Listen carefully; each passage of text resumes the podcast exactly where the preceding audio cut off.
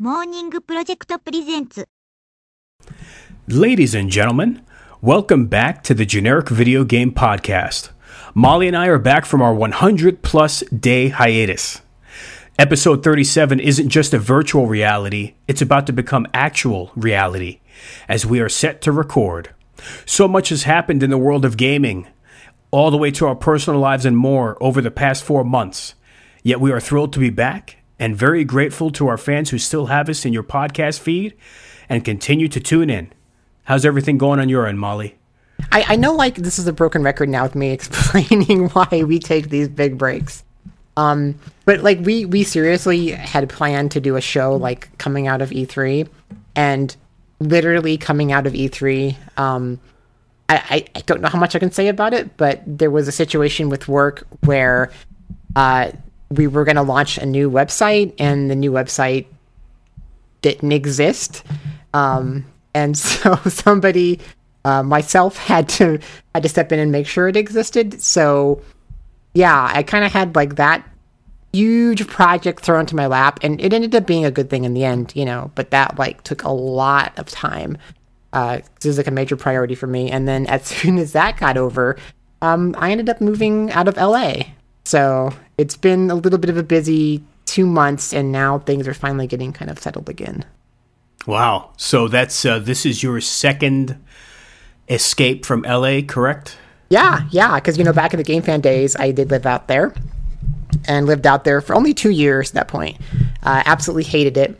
But the thing about like being in LA the first time was, so for people who in LA you'll understand this is I lived out in Thousand Oaks, which Thousand Oaks is technically you can see LA in the distance, but it's kind of up the coast just enough to kind of be outside of LA. Um, and you're you're technically, I would say, maybe fifteen to ten minutes to, if traffic's really good away from getting to LA proper.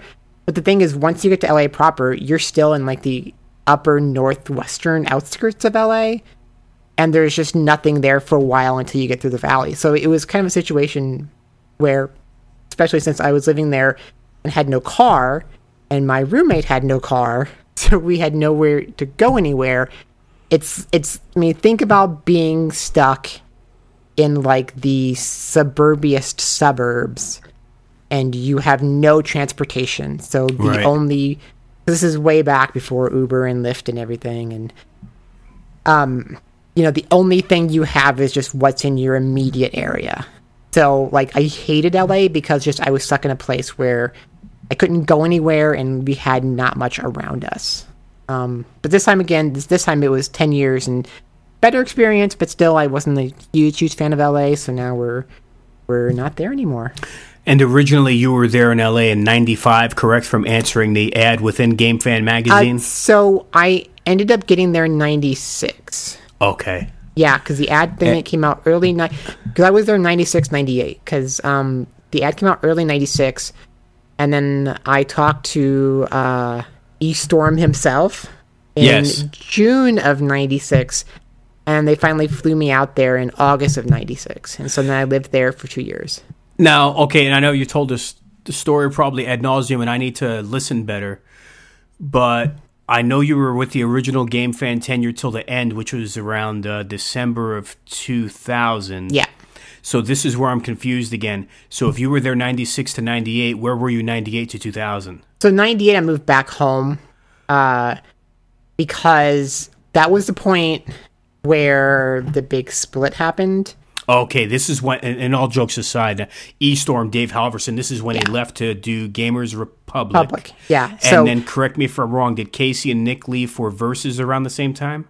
yeah, yeah, because I I don't know that either of them actually worked for Republic. I don't know if Casey, I don't think so. yeah, because and I, I and they hadn't been around for a little bit, so I think they actually left.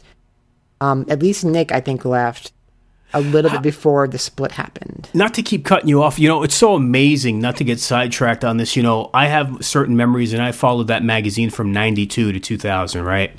And I was pretty, you know, I was younger at the time and I didn't know the intricacies like I do now from individual. Like, look, in each respective magazine, you had real names and then you had avatars, but, you know, unless you're in that, in the, in that field or in that office, you really don't know as a reader putting two to two, two and two together all the time.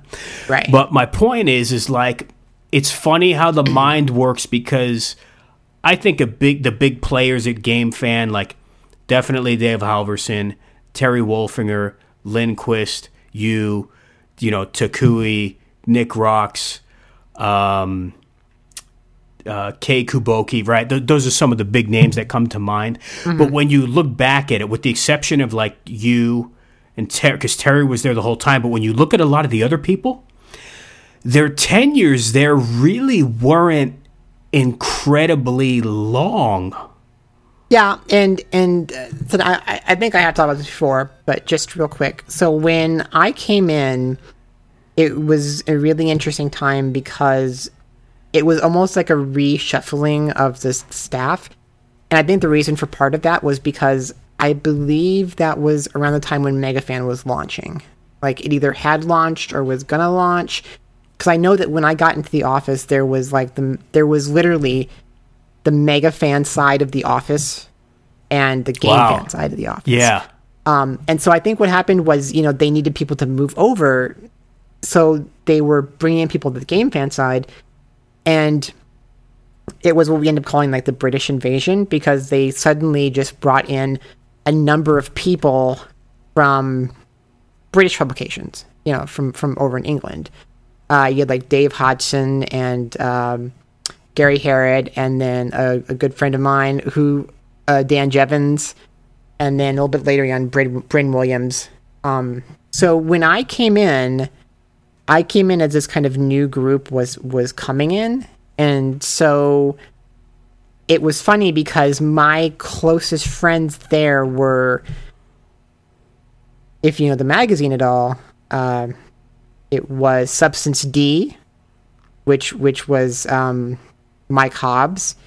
It was Glitched, which was Mike Griffin, and it was Nightmare, which is which is Dan Jevons, because those were they were also starting at the same time I was starting, and we were all kind of the same like lower rung. Um, you know, versus the kind of hotshot Brits that they had just brought in, and versus the more veteran writers that had been there for a while. Uh, so it was kind of like a, an interesting turnover point when I came in that there was this big kind of refresh in, in, in the staff in terms of the magazine. May, may I ask you another question about this that I've never asked Yeah. before? Yep. Why were so many Brits interested in Game Fan? And let me clarify. Did they relocate from the UK or did Yes. Okay, so and, now and, and and to the point, the point. I mean, it was funny because they actually they actually weren't here legally per se. Um, they would come over on. I think I think literally they would come over on visitor visas and then have to go back and then come back over. was this truly because they were overseas fans of Game Fan and had a dream of of uh, writing? No, I, no, no, no. Because these are people who were were from UK magazines, from game magazines, and I think the way it worked was we that because of that they were already kind of coming in when I was when I was hired. Um, I think it was a case of like, okay, so you know, one person gets hired, right, and then they said, well, I know we're looking for more writers. I know such and such at this magazine. You know, you should Really? bring him over. And so I think they, they kind of brought a few of them, them you know, over like friends and, and acquaintances and stuff. But and that, but are we saying things like? And I only know this present day because I didn't know this at the time. Are we talking? Did these people work for gaming publications over there? Like I'm guessing, Yeah. like like Superplay or Edge or any. Yeah, I'm not sure which ones exactly they worked at, but they, Becau- they were people who had experience kind of in, in that side of things. That's a see. That's interesting because there's so many game fan stories out there and people who've been inspired, you know, into Japanese culture and gaming that so many stories have been told.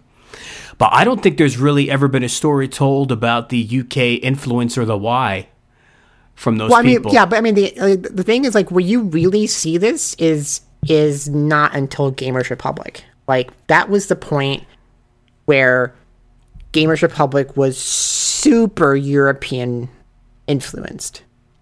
So, kind of when that split happened, and for anybody who doesn't know, um, so Game Fan Magazine at a certain point in 1998, um, the guy, one one of the guys who originally started it, Dave Halverson, he decides to break off and start a new magazine, and he takes kind of like half the staff, and he basically had all of us to his house, and we're like, he, you know, well, most of us to his house, and he was like, you know, whoever wants to come with me can come with me. Um, and so when they split off, uh, a number of the Brits went with him. Wow. And then that's kind of where the influence of Gamers Republic came from. That it was a very, very like British magazine influenced publication. Uh, and then a number of those Brits went off to work on that really interesting Insight magazine, if you remember that. That lasted for like seven issues. And it was always like, here's The Rock playing wrestling games. Really? I don't. Or I'd have to see like- it. I bet if I like- saw it. Yeah, here it was. It was very, very like celebrity focused. They get Really? like celebrities to come in and do different things. Wow.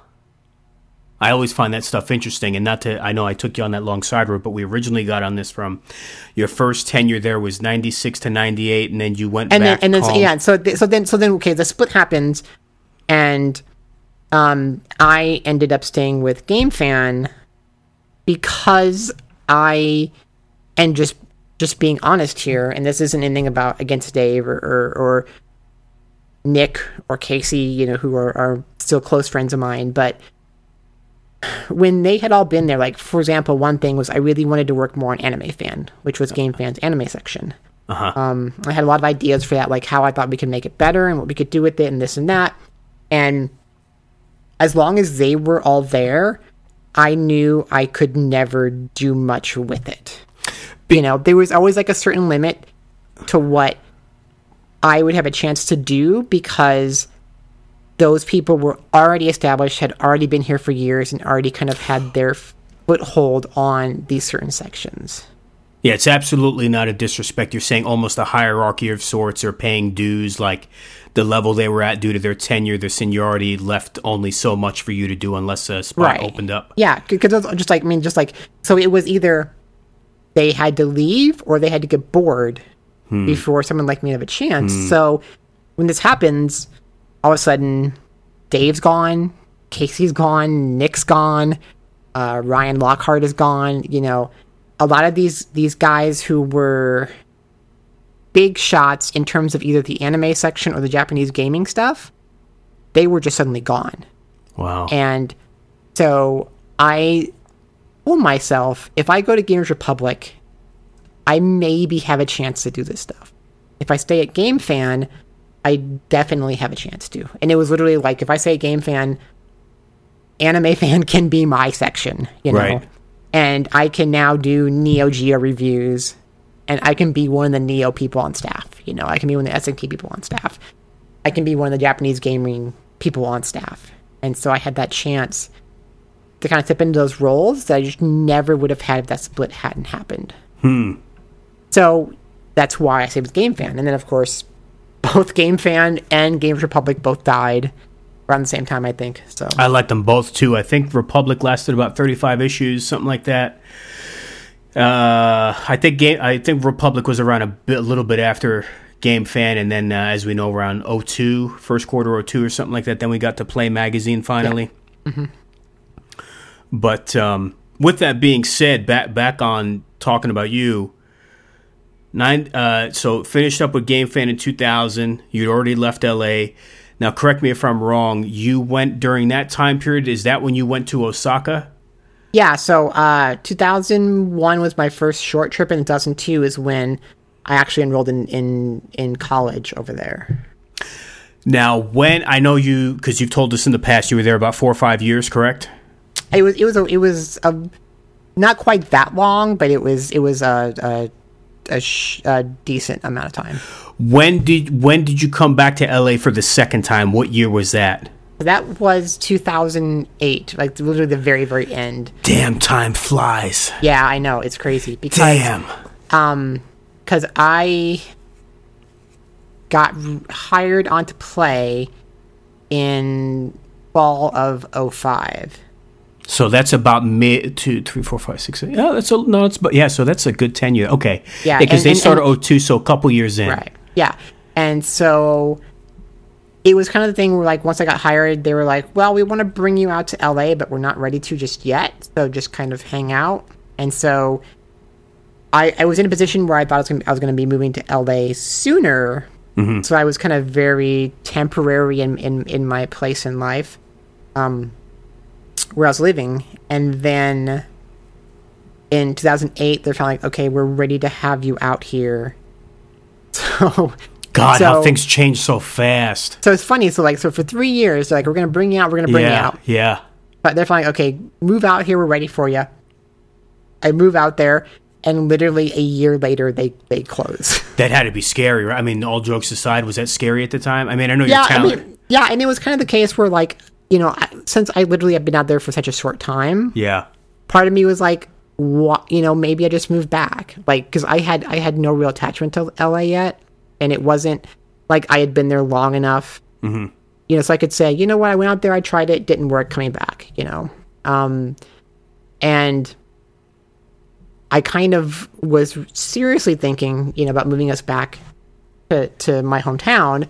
But then that's when, so Brady Fiechter, who had worked at Play Magazine, and he was the editor in chief kind of at the end of the its I life. loved his work. Yeah, I never bring Yeah. him up, but I loved his work. Yeah. Uh, he had moved over and helped basically relaunch EGM. That's right. I've Yeah. and correct me if I'm wrong. Going off memory, they relaunched around 09 with that Ryu Street Fighter 4 cover. Yeah, I don't know if it was if it was nine or ten is And when st- exactly what year, but yeah, that that was the first issue they brought back. and that's when Steve Harris uh, got got it back. Right, Steve Harris, the guy who originally started EGM, he bought the rights to it back. I, I know I sound like a broken record. it I, died. I, can you believe that that was ten, almost ten years ago? I know it's it's no, I can't. Because when I think of the EGM relaunch in my head, I'm like, oh, that's not like that's the second era. Like that's not that long ago. That's it. That's uh. But so okay, so so the funny part about all this, right, is Yeah. when I was when I was a child, the two magazines I read most were EGM and Game Fan, and, and then I had worked at Game Fan, and then I would end up going on to work at EGM, and then, you know, I talk to I hear the stories of like, you know, Steve Harris knew Dave Halverson, Right, right. and they worked with each other and like they worked with each other on getting Game Fan launched, and then there was this huge falling out between the two, and and so it's just so funny that I've not only worked at the two magazines that I read most as a kid, but there is this weird interconnection between the two, and the fact that, um, as as so this is a funny story. So back in the in the EGM days, like the original EGM days, there was a magazine called EGM Two. Yep. For anybody who doesn't know, it Yes. was basically the kind of like the strategy guide version. And, so I think what they wanted to do is is in Japan, you know, EGM was was really based around the Japanese magazine Famitsu. Hmm. Um, and I in in Japan, Famitsu is published weekly. Hmm. And I think there was this kind of like we want to be cool like that and have a magazine coming out more than than once a month. So with EGM two, you would have like every two weeks there would be a new EGM something. And so EGM two is a more strategy guide thing, but it had some other kind of other content, and they had uh, a fanzine section. And what's funny is at one point they actually the very first fanzine I ever made they put in there and reviewed it, which I thought was awesome and got me connected to people and stuff like that. That was really cool. And then a while later, and this was like thinking back, it was so funny, but EGM2 reviewed Game Fan Magazine in their fanzine section Wow. basically calling it a fanzine and saying like it was unprofessional and all this kind of like stuff, right? Mm-hmm. And so that really pissed me off because I was a hardcore game fan fan. So I actually burned that copy of EGM2 and sent it back to EGM with a letter saying like how mm, mm, pissed off I was that they would Right. do that to game fan and stuff. And then at the point that I applied for a job at GameFan, I actually sent them a copy of the letter I had sent to EGM. Oh, they must have loved that at the time, Yeah, right? yeah, they did. They did. So it's this is really funny, just like interconnection between the two magazines and my having worked at both and stuff. Well, it's funny, and I'm I'm split in terms of like I love the professionalism of something like Next Gen or Modern Day Edge, which is the complete opposite end of the spectrum. But, but as we all know, you know, Game Fan being my favorite, you know, obviously in hindsight you can see that the difference, but you know, Game Fan would have never been what it was without that style or passion. Yeah. I, I you know, No, I mean, you know, like I miss it. I miss it. I, I, I do too. I, think there's just- a place for there's a place for both. There's a place for the edges of the world, which I support. To this, you know, I buy and I I, I subscribe to Retro Gamer out of the UK. There's definitely a spot for that. The professionalism, the work they put into it, but I also think there's a spot for the diehard, passionate. You know, as long as you can write and spell, you know, and put two sentences together. You know, as long as it's literate. Yeah, I mean, there's definitely a spot for that because that's that's missing in some ways, you know. Yep. But um, well, shoot. That uh, aside from memory lane, and we're going to bring this back to the UK again later.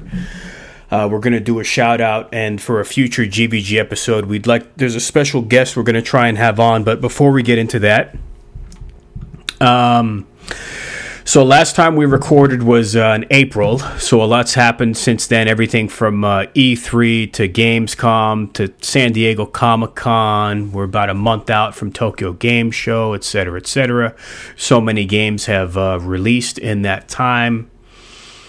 Uh, I don't know where you want to start. I do you want to start on um, maybe one or two items that we've been playing lately? Do you want to start on something um, that's maybe polarizing, or you know, you want me to just kind of pick a shot here? We'll start Yeah, with this. yeah. kind Just, I mean, I mean, okay, there- I so know, we'll, I, I know there's like one big thing that I wanted to talk about closer to E3, but I still want to talk about. But Okay. otherwise, I'm Well, pretty open. so. this uh, this topic. I don't know. You know, we're trying to spend too long on it, but uh, look, goes without saying. You know, we're both huge fans of old school Konami. Actually, shout out to the digital collections that have come out in recent months. This isn't where I was originally headed, but Castlevania collection, I love it. The Contra Anniversary collection, I love it. Technically, there's a Gradius collection out there as well. I have not gotten that one yet, but uh, kudos to to those releases. But being big fans of Konami, uh, I'm a huge fan of Metal Gear over the years. Uh, as a matter of fact, today marks the fourth anniversary since the release of Metal Gear Solid 5, which I cannot believe. I know that's crazy to me. I cannot believe it.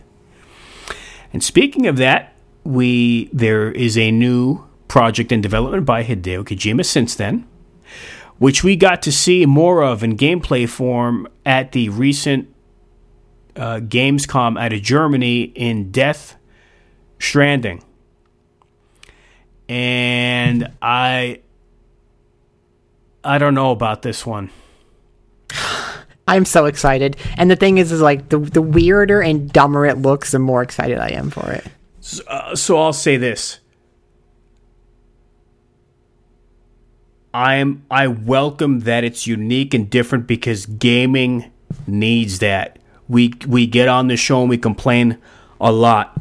Sequelitis, the originality of games from yesteryear when things were still fresh, or those mid-range games which have only started to recently come back in certain capacities in recent years. You know, Japan getting their foothold back again the last couple years. Which, on the flip end of the spectrum, there's another game I will start to gush about later on.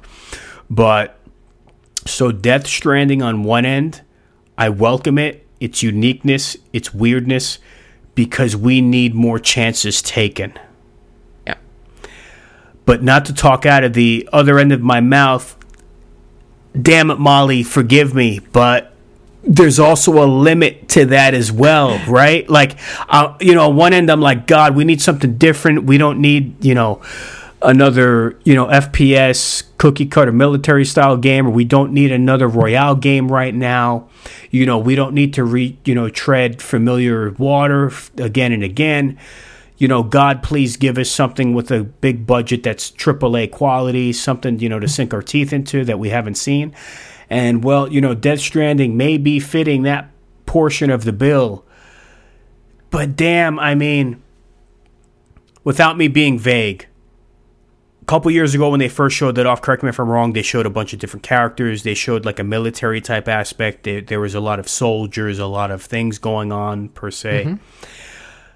But that demo they showed at Gamescom, like if I was in charge and they're like, "Hey, this video we're going to cut to not cut together, this presentation we're going to show, do you want us to show it like this?" I think I would have said no because I mean, look, there, there, was a Hideo Kojima touch in that. You know, he he likes to do quirky things. I'll give you an example. Metal Gear Solid Three. If you spin the analog stick, I don't. I think it's on the on the, the item screen, and then you go back to the game. Snake vomits. Mm-hmm. Or you know, there's always something. There's he always does. I, I, don't know why I'm thinking of this. When Olga raises her hands in MGS2, you see the hair under her arms. He right. he does certain things that things that get you to talk, and things that are like uh, you know, kissing the uh, the idol posters in the lockers in MGS, right? That's like a, these these little weird, quirky things are Kojima touches. So this video starts with, uh, uh, you know, the main character urinating. Yep. Okay, so it gets a laugh out of everybody. Okay, fine, it's totally fine. But like when it shows them like moving around and crawling around, and it's like I don't know. I th- am I wrong? I thought it was kind of barren. I don't think there was enough going on, at least for presentation purposes. It's not like you're sitting on a couch at home and you know exploring the area, taking your time. So I, I don't know how, you know. And, and then we need to talk about the characters shown within this one area was the likeness of. I was going to ask you was was was was Geoff Keighley the the line where you just couldn't take it anymore? look, all jokes aside, I think what he's doing is great. And if look, if there was an opportunity like that for me, or what, hey, I'd be bragging about it. So not a knock on him. Um, but I, how did it come across to you? Like I, I still think, look, TGS is coming up. They could have a blah bang bang 'em up trailer. Uh, I also believe in you know not spoiling. You know, there's there is an aspect of not spoiling too much or giving too much away. I respect that, but damn Molly, I don't think it showed enough. Okay, but okay. Now, I'm not saying this is the case, but let us remember that in showing off Metal Gear Solid 2 uh-huh. Mm-hmm. and all of the depth of that game and everything, and you can go in the bar and shoot the bottles and all this mm-hmm. kind of stuff, mm-hmm. we were never, ever shown the oil rig at all we were never shown two thirds of that game. Like, I'm not saying this going to be the case here, but this could potentially be one of those. There is a huge chunk of this game that we just do not even know exists yet. Okay, I'm going to meet you halfway on that because we talked about this privately and I did think about that. I think that's an excellent point. The only argument I can kind of make is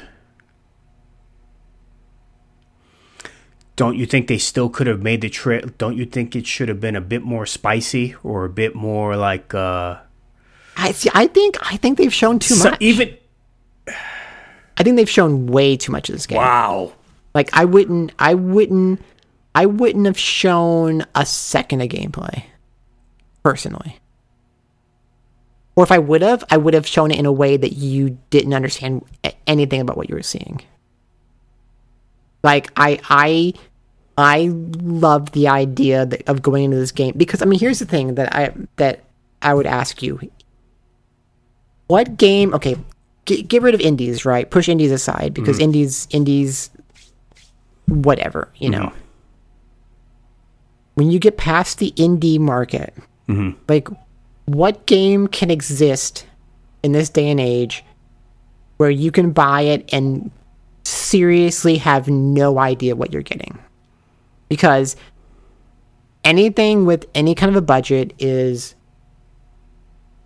overshown and over revealed and there's screenshots and there's teasers and there's teaser trailers and teasers for the teasers and there's second trailers and fourth trailers and character reveal trailers and and gameplay in-depth trailers and this and that and 800 screenshots and like there it's there is no big budget game at this point that has the guts to just come out and have you not know what you're going to get. I, I tell you what, And I, and, I, and I think this is the only chance you have of seeing something like that for a long time.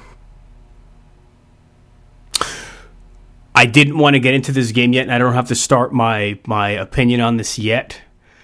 And this game would have still shown way more, so it doesn't quite fit what you're saying. But a game that was only officially announced six months ago and released. And yes, there were some videos, and one could tell it was deep, you know, action oriented, and but there were questions in terms of how it would actually play out in terms of control.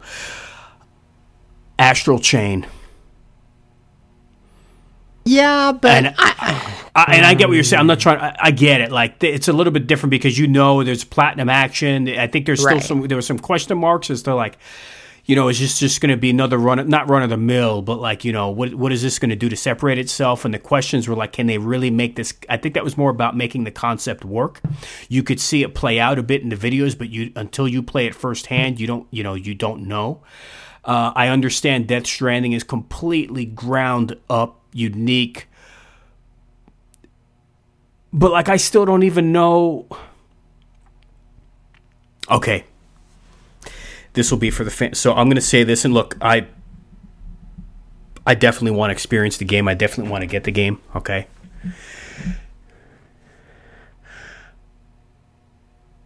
I could eat these words. My opinion as of right now, we can go on record. I got a bad feeling about it. I got a bad gut feeling about it. But okay.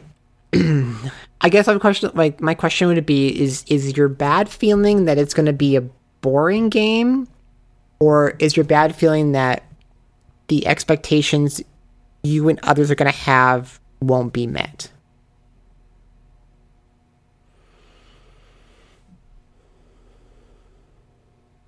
Because I mean the thing is is like is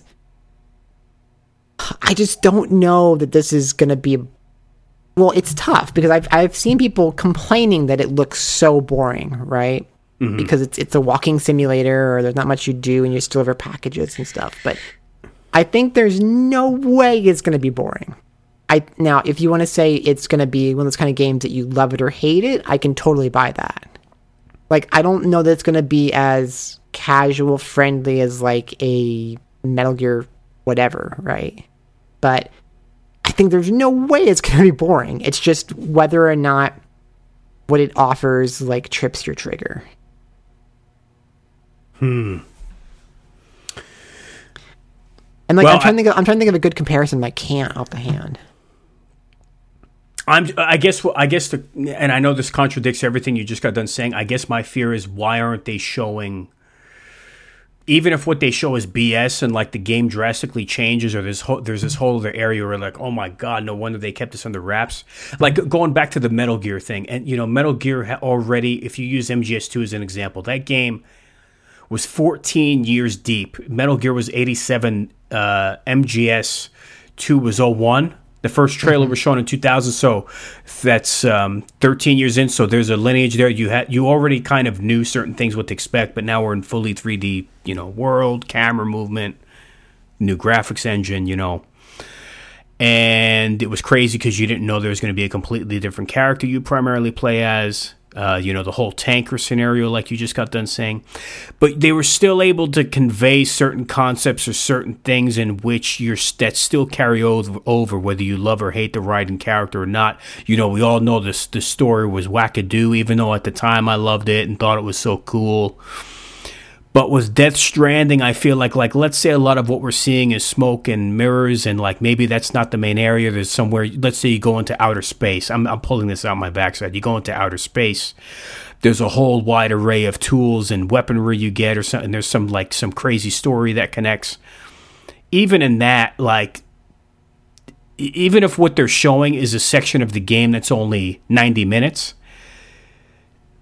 I think they still needed to put something together in that section of the game to hook you a bit. I guess I mean because I guess I mean because if you think about it, like we're not really seeing, like we've only seen what we think is the real world, right? sure, Like- either way, like- yeah, whether it is or not, right. Yeah, there's there's those other layers, like you know, and I'm not saying it's going to be like this, but remember that the project that Kojima was working on before this was Silent Hill, yes, which is a game notorious for having layers to its world and having kind of like like alternate dimensions and stuff.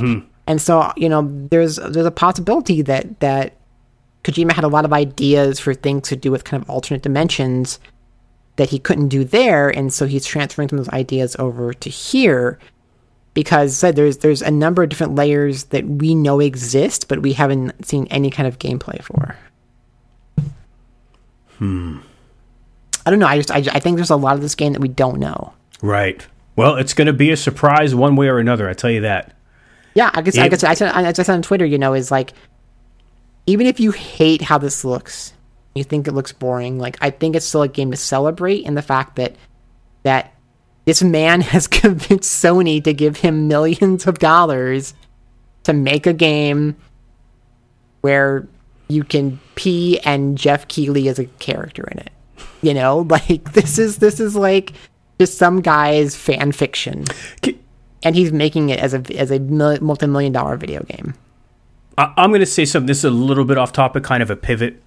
And you tell me if I'm looking way too deep. And this is actually going to come down to general Japanese development. Not this isn't just about Death Stranding. And I'm only I only have a couple games to compare this. So you tell me if I'm really threading this along too far. Do you feel sometimes with certain games that release, particularly from Japan, like certain concepts in games, like there'll be a, a unique concept introduced, and then you see like two or three games within a year utilizing the same concept where you know they must have even been working simultaneously. Like, I guess what I'm asking is do you think word ever gets around or there's leaks amongst Japanese companies on gaming concepts that get implemented along the way that are that's just never spoken about out loud, like stolen ideas? I mean, I'm So sure I- it happens. So okay, and I know what was the game. Okay, so before I even say it, in Death Stranding, they showed that uh, like holographic that ladder extension he uses to get up uh, areas. That's like a form of mountain climbing, correct? Yeah. and then we had Zelda, Breath of the Wild. And then there's another game that was prior to that, which I think was Western, and I can't remember the game that gets the. Can't remember if it was. Uh, I don't know why an Assassin's Creed is coming. There's something else, and it's escaping me. But like, I noticed there are certain trends or certain things that hit with major titles, and then you see it kind of repeated. And I guess I'm going to jump to a, a, a different example so I went through. I think I talked about this on the last show because the game would have been out by then, and I would have completed it. I went through Devil May Cry Five, which I which I thought was excellent. Yeah. They introduced a new uh, concept with um, V, where you control V and simultaneously. This is different than the mountain climbing uh, concept, but it's back to ideas getting taken or or modified. V, you can control other characters simultaneously. So there was the uh,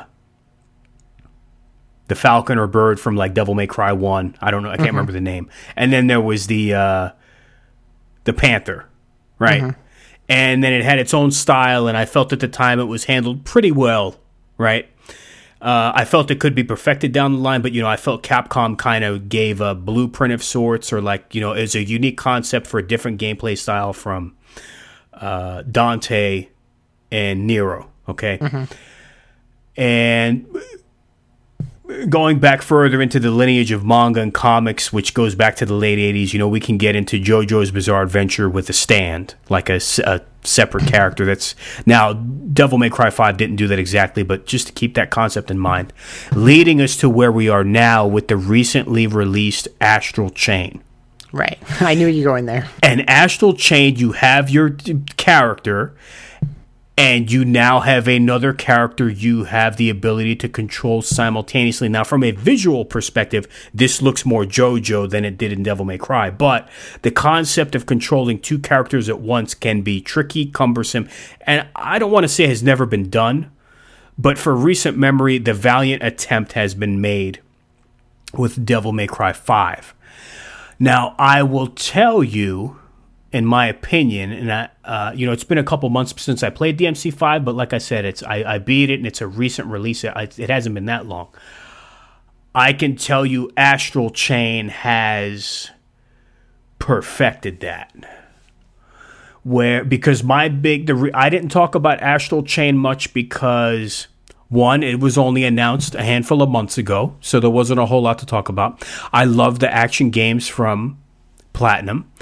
And I didn't know if there was going to be enough to differentiate itself because one, we had Devil May Cry 5 released this year, which is still probably going to be one of my favorite games of the year. Uh, I'm going to jump around on you. My two games of the year so far, uh, and I may have to sit down about this and think about it more later, but off the top of my head, Resident Evil 2. Yep. And Astral Chain so far. I mean, you know what? Like, it's, it's, because I was just actually thinking about this. Um, a few days ago is like I don't know what I'm going to do about game of the year so far because I mean we've had like like you said we've had Devil May Cry Five, Resident Evil 2 mm-hmm. um, Judgment wasn't wasn't too bad. Yeah, we excellent excellent game. A fantastic new era Samurai Showdown, which doesn't make any sense, but somehow it happened. Um, you've got a Plague Tale Innocence. You've got, uh, yeah, I mean, so there's already like a decent selection. Like the year's like half over, and there's already some really, really, really good games out there. Right, and but yeah, so the the astral chain thing with the second character, I'm really impressed. I guess we'll jump into this real quick. Have you played Astral Chain? No. Okay. Uh, I'm gonna do mental bullet points here, we're about 40 minutes into recording. We still got time, but I'm just giving you a time marker here. So, astral chain in no particular order. Okay, switch. Switch on paper, as we know, is quote underpowered when compared to PS4 and Xbox. Okay, right. but we've said this for years now. In the right hands, utilizing the hardware from the ground up, and using and doing things with Nintendo utilizing their own smart art direction for Nintendo games. And then I noticed this recent wave of games utilizing clever anime cel shading in such as things in like Fire Emblem, Astral Chain. I don't know if I'm going to pronounce this right, so don't laugh. The upcoming, what is it, that Daemon X Machina? Right. Yeah. So when done properly, like when you play Astral Chain, you for the most part will never be like, I wish this was on Xbox or PlayStation because I can get better performance. And I'm going to make a really unfair comparison here because this is I'm going to compare something here. It's a much we're comparing apples to oranges, different type of development and team, and this is another game I, I do enjoy. You know, you look at a game like Bloodstained Ritual of the Night, which I have experience playing on PlayStation 4. I've done, I don't know if I should say this for spoilers, but I, have gone through a good chunk of that game, we'll say, without spoiling. I saw a side by side video online on YouTube, which they, they do say the Switch version will get patched. And I'm like, you know, I'm sure there's maybe going to be some differences or whatever, whatever. I didn't get the Switch version. And I was like, what the hell? I mean, there was a considerable difference. Like the gameplay was there. You're still going to get the experience. But I was like, holy, like, what is going on? Mm-hmm. But then you look at something like Astral Chain and you're like, how, like, what's going on here? Because the game looks fantastic. And the I love the not only do I love the overall look, you're going to get a real classic 90s anime vibe. Now, I brought up a little cheat sheet here, and I'm sure many of our listeners, because they're hardcore listeners, know a lot of this. So, the director, what is it, Takahisa Taura, who was, I believe, one of the main individuals behind Nier uh, Automata. Uh, but the but the other thing I want to skip to, and as we know, Hideki Kamiya oversaw Uh, he was like an outside advisor and helping with combat. But the one, the person of note is um, manga artist Masakazu Katsura. Now, I look, if you tested me and said, "Hey, do you know who this guy is?" I would have said no. But when you look up his resume, have you looked up his resume? I I yeah, I mean, I know I know I should know this guy, and as soon as you start telling me, I'll know who he is. And, and here, so I'm going to go two ways on this. So here, you, there's one. I'm going to say something's going to make sense, but then I'm going to say something random that I thought was kind of weird. Um, so he's in terms of manga, he's worked on things such as Wingman, Super Mobile Troop Vander, Zetman, but I'm going to skip ahead. We'll know some of these other ones: Shadow Lady, DNA Squared. Um, but other works, these are ones that are probably more familiar in the anime world. So one of my favorites, Iria Zeiram, yeah, the animation. Um, Tiger and Bunny, which I'm familiar with. I haven't seen, but I've seen it. You know, like uh, manga and artwork. Um, the Girl in Twilight, which is some multimedia thing. But anyway, th- to take of note, Iria Zeiram, Tiger and Bunny. He's done Astral Chain. His manga work goes back to the 80s and 90s. Oh, he, uh, Video Girl, uh, AI. Oh yeah, yeah, yeah. that was yeah, the yeah. other big one, right? Yeah, yeah. So the point of all this is when you see the game, you're like, oh my God, this game has a really 90s vibe, a 90s anime vibe. That's why. Furthermore, there are certain elements in the design remind me a little bit of uh, early mid 90s Sega. The one funny thing without me, if I didn't look this guy up and regurgitate to you what I just did, and you said, hey, when you look at this, uh, when you look at this game and the art design, you know, you definitely see the 90s influence in the anime, right? Okay, anybody can see that. I would have guessed that he was a character designer for Guyver. Yeah, that makes Or- sense. Yeah, Do you know what I mean? yeah. But soundtrack on the game is incredible. I love the visuals. I- I'm a, I'm several hours in. I've heard the game can last a good 20 to 30 hours. There's side missions. There's, I believe, reason to go back through different difficulties. This game is a large, this would probably be considered more over the top action adventure with RPG elements. I, I got to tell you, Molly, damn, like, I would, I would not have given Devil May Cry 5 Game of the Year. I would score Devil May Cry 5 like a 9 but you know mm-hmm. separate category here's the funny thing. I'd love playing dmc5 and even though i'm more of an action over the top action adventure person resident evil 2 i give the praise of a game of the year contender because of the fine balance of old and new satisfying everybody which is an, which is like so impossible to do. But if we're talking strictly action games and then moving it into a game of the year category i'm not done with it yet so i don't want to eat my words but goddamn, I might have to give Astral Chain. I got to give it the edge over. I know Devil May Cry. So there's certain. Um, I mean, it is platinum though, you know. So I didn't. I don't know why I'm going to say this. I didn't expect one this good from Platinum right now. I, I don't know why I'm saying that because I think you know Bayonetta three is in the background. Um, you know, and that's the one kind of that we're like, you know, that always has the highest expectation. There are certain elements when I look at characters back at the precinct in the like your home base. Ah, damn, there's certain things, and I, I know you weren't crazy about this game, but damn, there's certain visuals or certain character designs that remind me of Metal Gear Rising. Um, and yeah, I don't know. I, I don't know if anyone playing this uh, at home that's listening, if they get a little bit of an MGR vibe from certain elements, but then you get that 90s anime and Sega feel as well. Um, and then, like with, uh, I'm getting real minutia here, the text boxes and the way certain menus are, that reminds me of Nier Automata. So it's a, it's kind of a potpourri, a mix of a lot of things. But I got to tell you, they have a home run in this franchise, and if it sells well, which I'm which I I'm, I'm thinking it will, you're going to see a sequel to this, and this is another franchise that that Nintendo's gonna gonna have. And I got to tell you, for Nintendo, this isn't obviously a first party game. I love Nintendo. Like Mario Maker 2 came out in June. That that's totally up my alley. I love that kind of game. You know, we got what there's Luigi's Mansion 3 coming out. Fire Emblem just got a new release. The point of that, we got the new the remake of the Zelda, the Game Boy game coming. But the point is, you really haven't seen a new Nintendo specific franchise in a long time. Yeah. Astral Chain is uh they finally got something fresh. They yeah, finally I think. I got mean, I something mean, it, fresh. it looks. It looks. I don't know. Like I go back and forth. Like it looks interesting, but You- not a fan of sold on like the anime dynamic.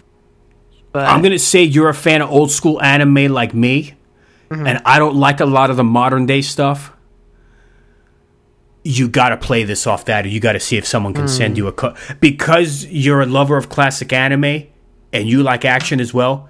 You got to play this. You got to play it. hmm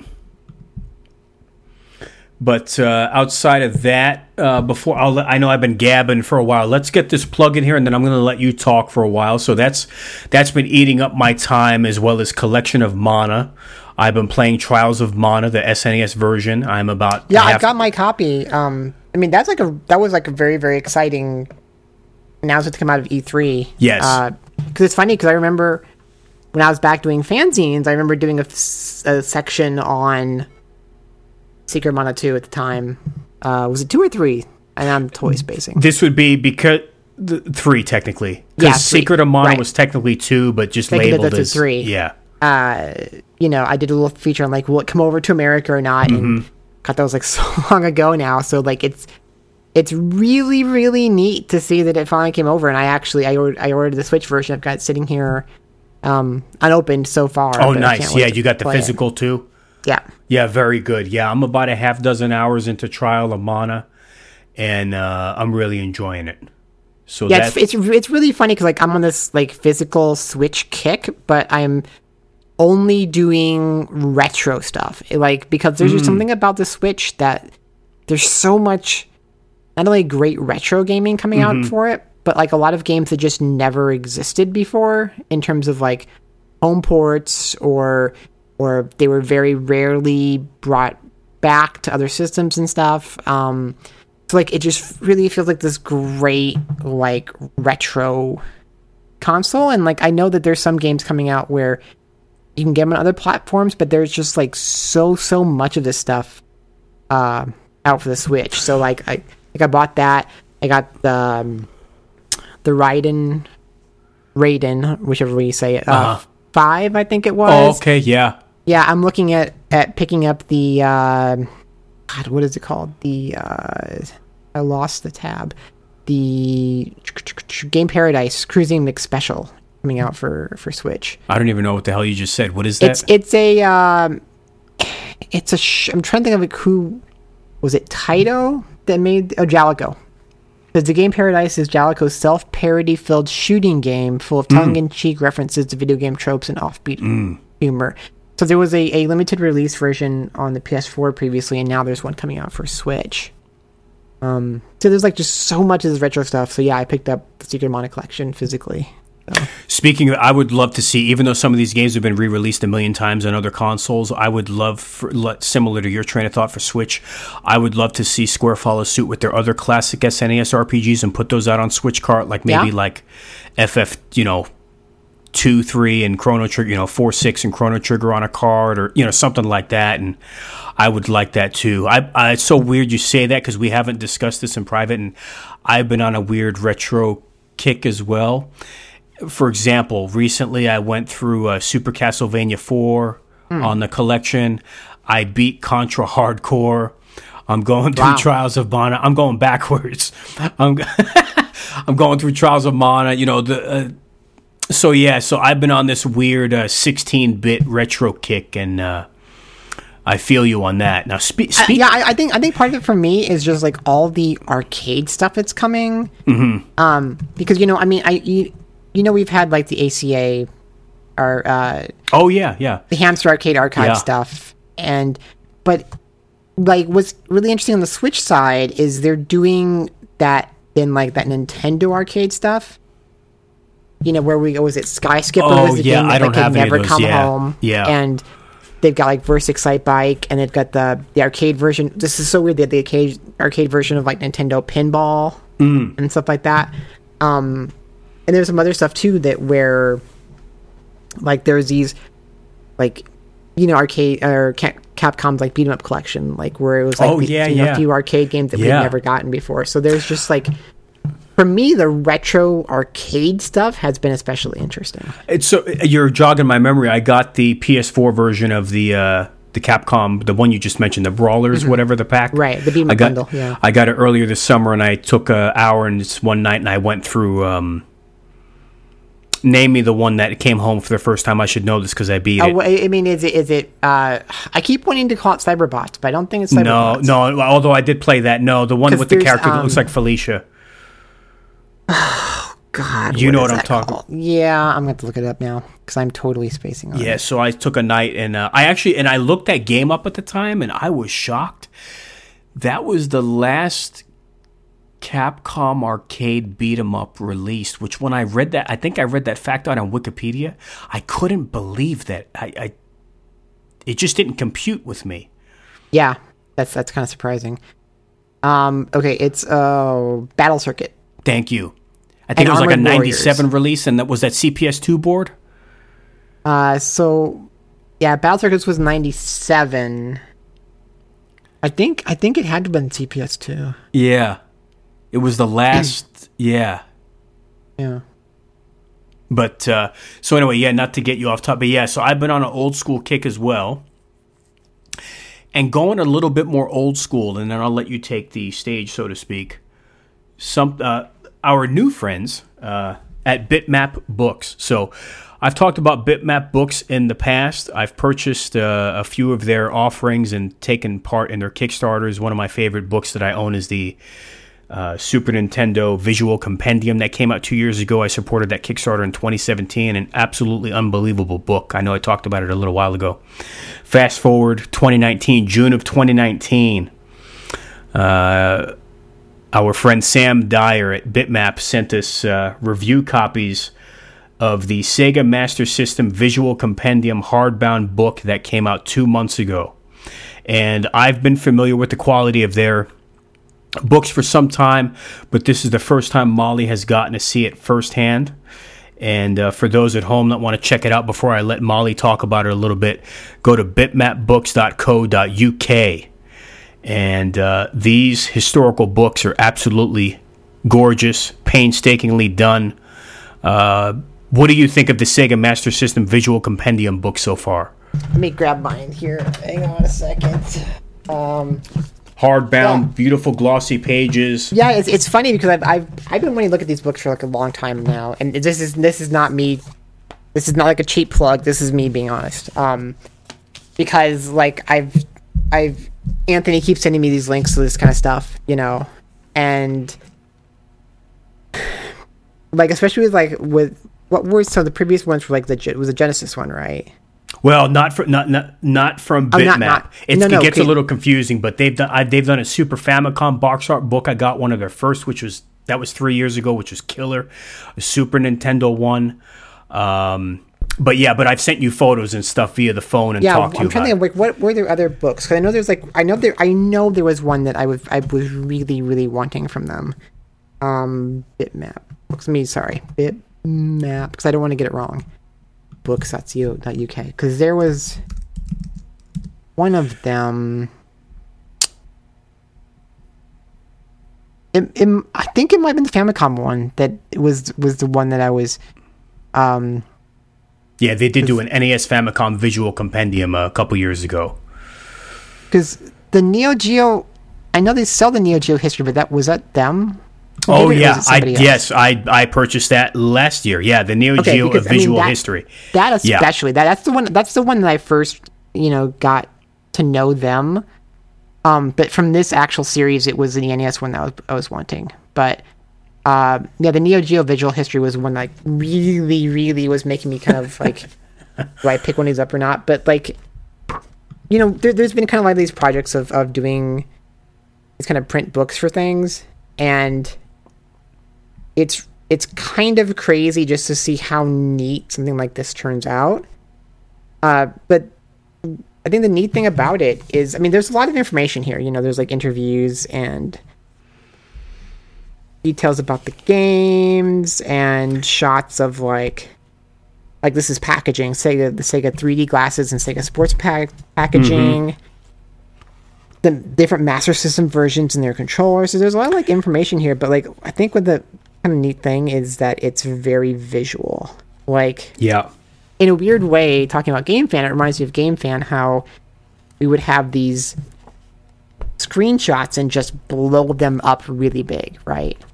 And we were never afraid to show the game that way because I, th- I think like sometimes with retro stuff, there's like this almost weird fear of like pixels, right? It's like you can't have these big chunky pixels, and you can't have, you know, this kind of just like low resolution stuff blown up so big. Right. And I see time after time of like screenshots not being big or like even stuff given out for like PR, you know, assets, like just any stuff. And I really appreciate kind of making all this stuff just just huge and and kind of relishing in the pixels, in the the jagginess, in the harshness of all this stuff. Mm-hmm. So I mean, like I love pixels and like and like I always hate using like filters and things like that to kind of get rid of those kind of the chunky pixels ness of stuff. So yeah, and it, it feels a little weird at first, um, when you get it because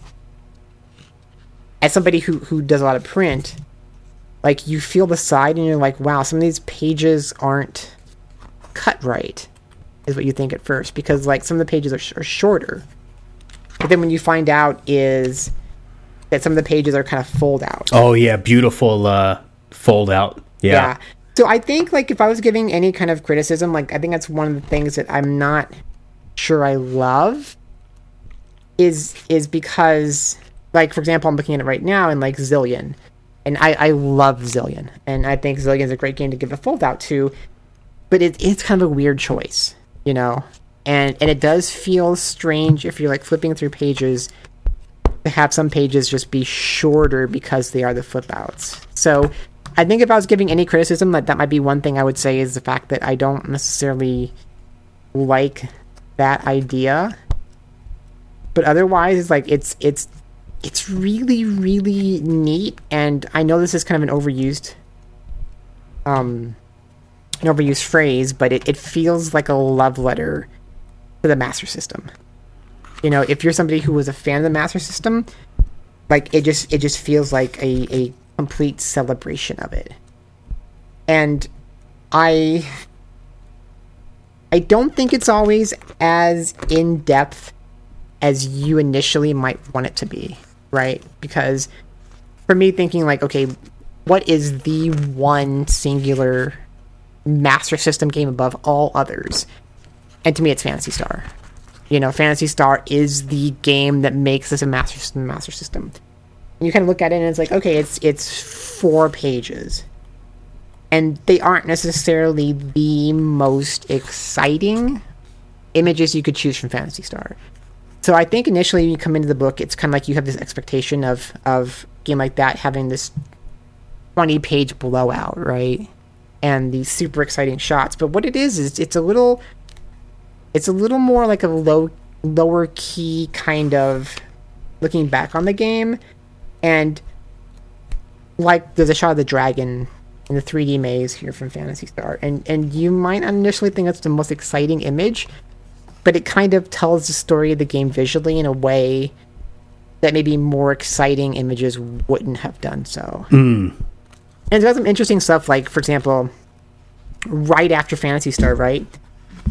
You have Missile Defense 3D, 3D and here's an interview with like Mark Cerny, Oh yeah, like yeah. the Mark Cerny who helped design the PS4, you know, and I think you could be somebody who's like, I never ever would have known that Mark Cerny had any connection to Missile Defense 3D, for example. So like there, there's like just a lot of really interesting content like that, and and little tidbits or or little interviews that you aren't expecting to be in here, but that like provide something kind of nice outside your expectations. And that's what I think the whole book is is is it's really it's reconnecting you with the system in a way that isn't necessarily what you expect it to be, but it's it's interesting on a different level.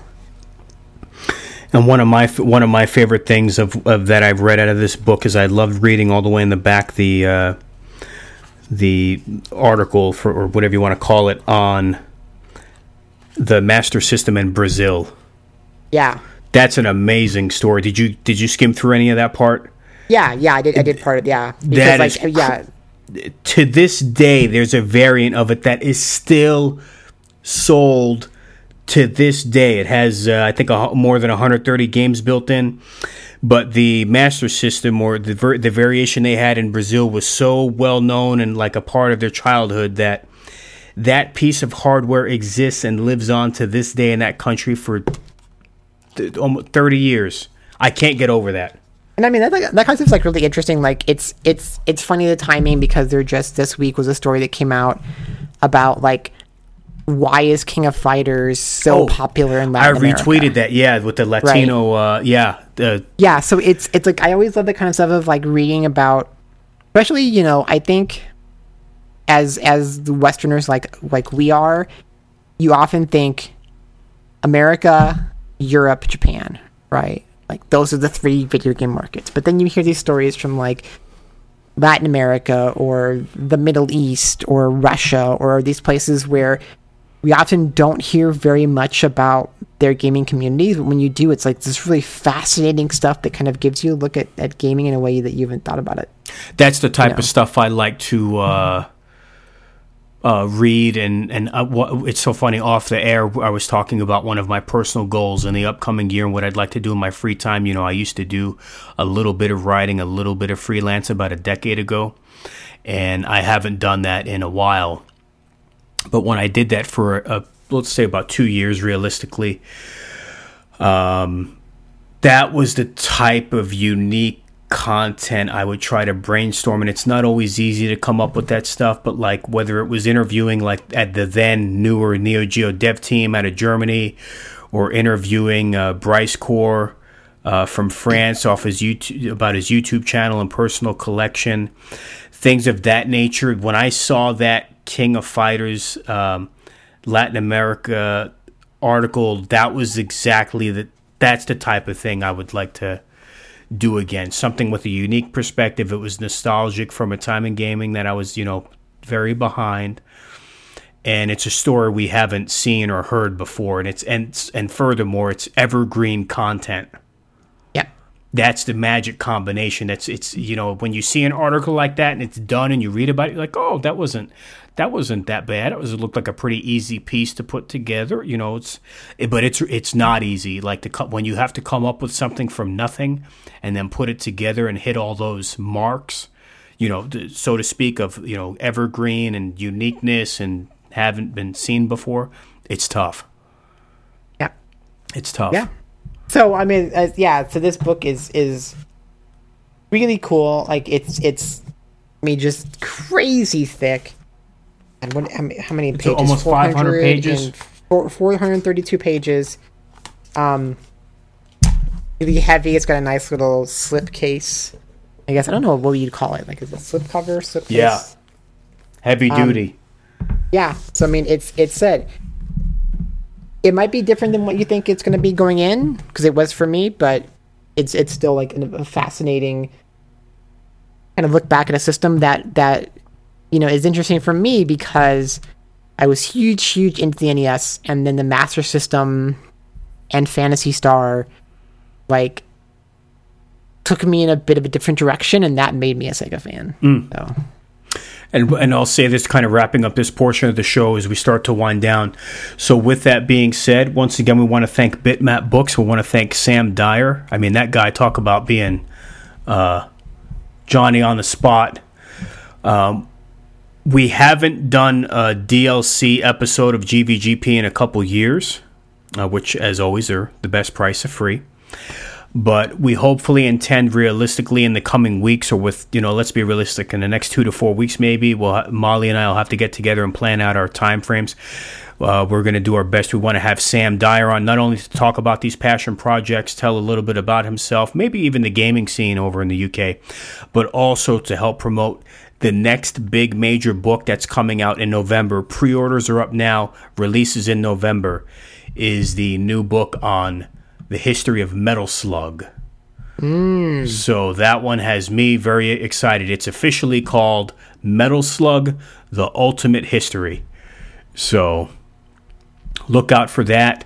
And uh, we look forward to having Sam on the show very soon. So, with that being said, Molly, uh, we're at about 70 minutes in here, catching up with the fans, kind of touch base on some modern and nostalgic things. Uh, do you have anything uh, on tap that you want to talk about instead of me kind of gabbing away? Well, so, you know, coming out of uh, E3, there were a, a, number of announcements that, that I had wanted to talk about on the show. Um, that there, there's one in particular that we I think we still have to talk about, but real quick before that, let me just say a few things to kind of clear some stuff out of the way. And not all of these are necessarily E3 stuff, but there are things I want to not forget to say. Um, so we did find out that that NIS America is bringing over some a couple of really neat games that are a little bit of a surprise. So Disaster Report 4 plus Summer Memories is finally finally coming to America. You know, this is this is the game that uh, was it the 2011 uh, Fukushima. Oh yeah, that, uh, that Fukushima, Fukushima was uh, three eleven eleven, I believe. Yeah, because I, I know it was March 11, but I wasn't sure if it was 2011 or not. But um, you know, of course, the disaster report series is is based on like natural disasters happening and kind of the aftermath of that. Uh, disaster report four was going to be based on earthquakes, and then of course the, the huge earthquake in the Fukushima area happened and that game just kind of disappeared for a long, long time. Finally, it came, it did come out in Japan, and we are getting it over here next year. That's a great pickup. Fantastic. I'm so, so happy about that. Um, but in addition to that, uh, NIS America has also announced that the Psikyo, Psikyo Shooting Stars collections, both Alpha and Brave, are coming to America. I forgot about that for Switch. Yeah. When so is that? When is that coming here? Early next year. Uh, okay. So you know, all these games are games you can already pick up on the the Switch eShop. These are all these great like classic uh, Psikyo shooters. For example, what is there? There's uh, Strikers 1945. Mm. I think one, two, and three. There's there's Gunbird, um, Gunbird two. Oh, what is the God, the samurai one?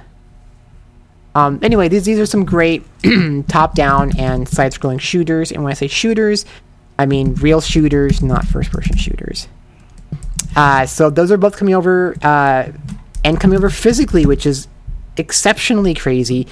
So initially, what's interesting is initially I think was the I think the Asian version was first and there were three volumes, and each volume had four games on it. But then, when these are hitting Japan, it's now two volumes with six games each. And that's what we're getting over here. Is we're getting the two wow. volume, six game versions, which is really cool. Uh, Breakers and Breakers Revenge. These are two kind of beloved yet underappreciated fighting games for the Neo Geo. Um, they're getting re-released in a Breakers collection. That's coming here too. It is. What's what format? Um, I think it's what is Breakers collection? Is it PS4 and Switch? And it's physical. I'm not sure if it's. Let me let me see wow. if it's physical or not. Uh, let's see.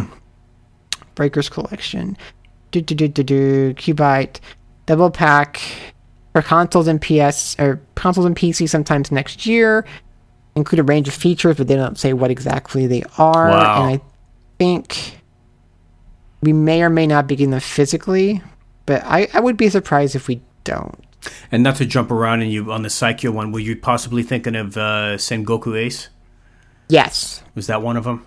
Sengoku Ace is one of them, definitely. You'll have to keep me posted. Uh, not that this should be atop my memory banks, but you got to keep me posted when that Psikyo stuff comes out, so I don't forget. Because I actually, Yeah. I don't have the dough, but I saw those on Play Asia recently, and those were. I was like, oh, I kind of. Yeah, I was like super tempted to buy pick them up because like I Yeah. I've picked up a few of the the eShop digital versions, but I was like, you know, at this point it'd just be cheaper to buy the collections, and now they're coming over here. So, Wow. um, and the Breakers collection is interesting because the original Breakers actually came out is kind of one of the late era Dreamcast games. Like, I mean, when I say late era, I mean really, really late era. oh, you're say. talking Breakers? Yeah, Yeah, I want to say that was like in the last year, like a weird. And another thing I saw on Play Asia, which was odd. Yeah, and and that was neat, but like to me, if you're gonna get Breakers, like you need Breakers Revenge, and so so it's kind of cool that like the collection's gonna have both of them. Hmm. Then again, like these are really awesome yet totally underappreciated um, Neo Geo fighting games. If you've never tried them, you definitely should. Wow, it's by Visco. Yep, Wow. a name that a lot of people nowadays but might not know. But Yeah. Uh, I got to play the Polymega at E3. It it is Oh. real. It worked. I played Dream. I mean, I played import Saturn games on it, and they worked. Uh, it was very very surprising. So I'm super excited to see it in its finished form. But I did want to just say that it is real. Wow. After- How did it feel? I, I've been following it closely. I saw a live stream on uh, um, Electric Play uh, Playground Network about a month or two ago with Victor Lucas. Uh, and I saw the, the the developer talking about it. What was your take on it? yeah i mean like i was actually pretty impressed like um the problem is is you know i was sitting on the show floor and i'm going from game to game to game i want to really try out different things so it was kind of hard to get a really good impression you know not like a long term spending a few hours with any particular title but i came away actually legitimately impressed with what i played like i don't know that it'll be kind of solution I would maybe invest a lot of money into personally, but mm-hmm. I have like way, way better impressions of it now than before.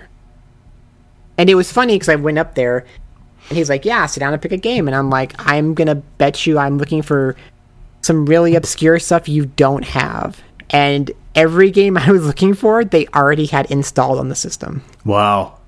they had like some super obscure like Saturn games installed on there and stuff. so they actually like came prepared. It wasn't, you know, I I kind of was wondering is it going to be like they have like 10 games to choose from because they know those 10 games work great. But no, they had hundreds and hundreds of games installed. That must have had some hell of a drive in there, then, right? Yeah, I don't know I don't know like what you know, if they had like a ex- external Right. hard drive attached to it or something, but but yeah, they had a ton of games on there. Yeah, I subscribe to the YouTube channel, which they update you know, a couple times a month with one. It could the videos could be a minute, two minutes to fifteen. Uh, I, like for example, recently they showed one showing different variations of Outrun from the PC Engine version to the Mega Drive version to the Sega Saturn, Sega Ages Collection version, and uh, yeah, I, I I think the menus look pretty cool. It looks like they Yeah. have like the disc art and everything associated with it. If you don't mind me asking, did you use a stock Polymega controller? And if so, what was your take on the feel of the controller? I'm trying to remember which one I used because I know I used a their Super Nintendo one, and I might have used their Saturn. And they seem fine. Yeah, they seem totally fine to me. So, Wow. Yeah, I'm. but again, again, have- again, it was like um, you know, I literally spent like five minutes playing it at E3. So did they have a potential release date? I know pre-orders were on their site, and I think it like pre-sold the first batch or something a month or two ago. But did they say a uh, date? at that point, no, and I, I, I just honestly haven't kind of kept up with the date on it, so I'm not sure when it's coming. Do you think? Do you think it's definitely not 2019? I, I think from from you know because I've been watching kind of the Twitter stuff with some of them, some of their Twitter stuff you know lately, and I don't know that I would hold my breath for 2019. Right. like I feel more comfortable about saying it's gonna be 2020, but I could be wrong on that. Hmm. Because, like I said, I I I haven't legitimately been specifically following like any kind of date talk, just kind of seeing random conversation happening. Right. Um, and what was probably the biggest shock for me, which is funny considering what's going to come up in a second here, uh, Phantasy Star Online 2 is coming to the West. Phantasy Star Online 2. Oh, that was hella shocker announced during the Xbox Which- conference at E3, but and it will be, I believe, multi-plat. which now to be clear this came out in 2012 in japan uh, on windows in 2013 for vita 2016 for ps4 2018 for switch. These are all japanese dates. Um, it is coming and even funnier is as of this moment i think the the confirmed platforms are xbox one and pc Wow. because it was announced at the Xbox uh, showcase. Like, I'm going to be shocked if it's not on at least the PS4 as well at some point. But this could be an Xbox slash Windows exclusive for a bit. I thought I heard. Yeah, let me see something here. Because I, I was thinking that like they had some, that's something about like like Microsoft said like we're not stopping them. Yeah, I thought I read something weird, so I have to retract what I said. I thought I heard that it was going outside of Xbox One, but it but like it wasn't. You know, obviously they're not going to say that during the presentation because you've seen that where Sony and or Microsoft will show something and then you learn like the next day on the floor, like Yeah. oh yeah, it's coming to PS4. So I don't want to speak out of line. I thought it was mentioned elsewhere, but I don't. I'm looking on Wikipedia. Not that that's the be all end all, and it's showing Xbox One second quarter 2020. So I could have sworn I heard it was going to maybe PS4 as well, maybe. But my but what I did not know is I didn't know Switch got a version overseas. Yeah, but I think the catch with that, I'm sorry, Fantasy Online Two. Um, well, this says mm, this is confirmed for PS4 and Switch, but I don't know that that's true.